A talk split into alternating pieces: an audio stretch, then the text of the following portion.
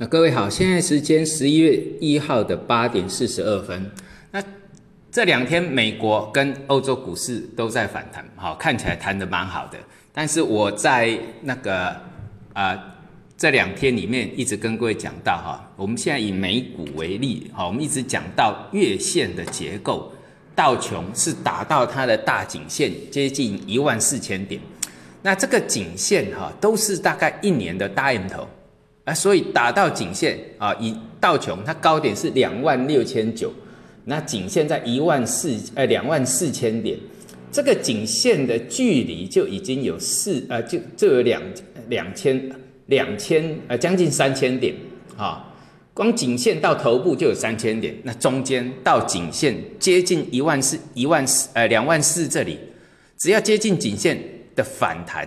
因为颈线很少会一次就贯破，那我们讲的是月线，啊，月线可以在两三个，只要在两三个月贯破，那都是大级别的贯破。它也可以是在半年左右贯破，但是我觉得它不会拖半年，好，不会拖半年。也就是说，如果真的拖了半年了，它在半年内要涨都很困难。那如果真的拖过去半年了，哎。这个是不是要时间？这个叫做一旦这个卖压出来，头部完成，都是一种非死即伤，哈，因为你在上面套太多人了嘛，你要疗养也要时间，所以我说有时候都是大半年，就算没大半年，也是要一个季度以上。那再来就是看这个颈线在未来这两三个月的一个结构。那一般来讲，喜欢做空的拉高，像美国股市拉高就是一个布空的时机，但是。看你是要做什么商品啊，自己要注意风险哈。做期货的注意风险，然后做那个选择权的，那注意你的部位哈。有有的有在做美股的啊，那像纳斯达也是到达，我从七千九的时候，那跌破转弱，哎，跌破转弱一个才才这个半个月的时间，跌了九百点，七千多将近八千点，跌了九百点啊。这一这这一周的最低，呃，这个月最低在哪里？六六九二二。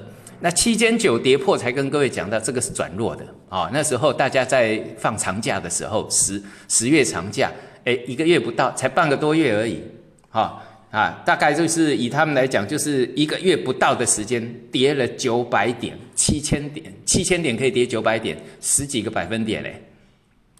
那所以呢，达到七千点，那现在的什么肩部压力在哪里？纳斯达的肩部压力在七千五，那现在随便一弹。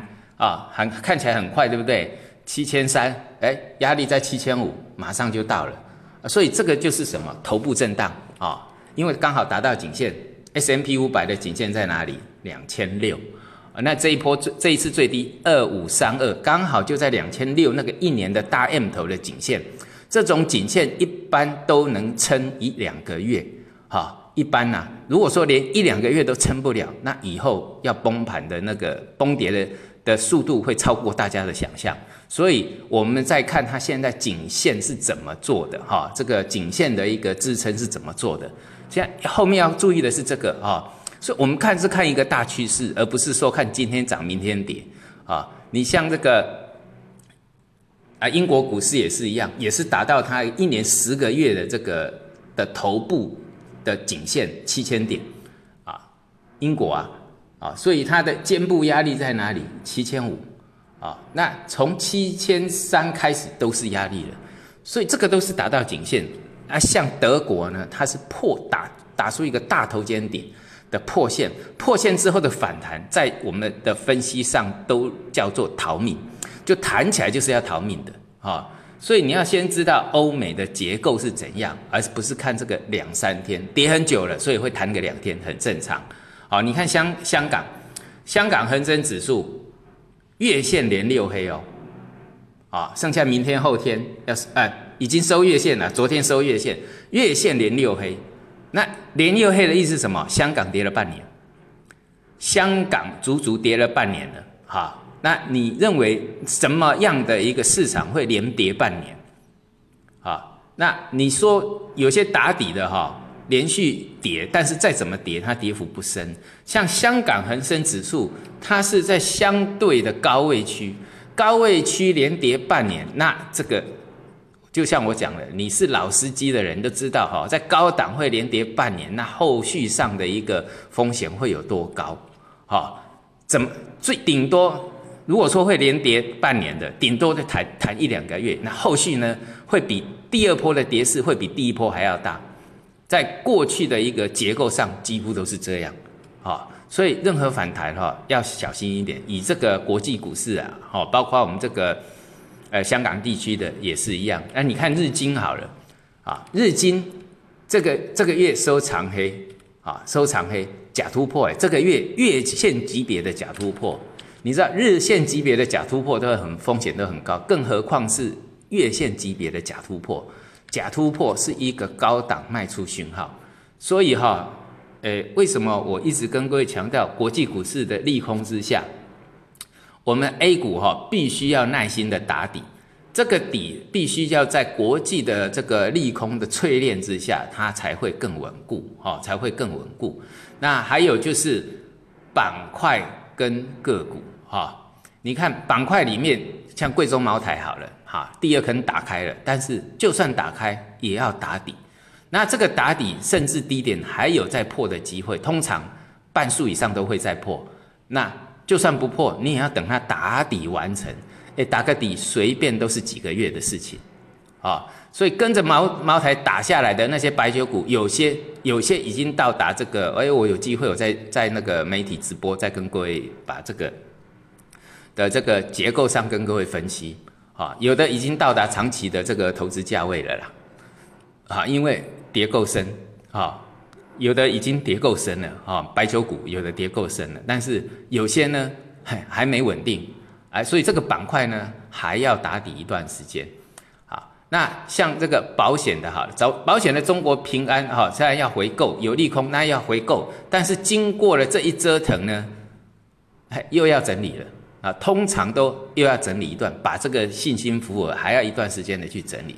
那之前的强势盘涨，我们从八月就跟各位讲到这个，呃，平安银行啦，中国平安啦，就是这个马泽民的股，这个啊马明哲的股票，它是属于大企业家的股票，所以呢，它从八月盘涨到现在，但是上档都会有压力。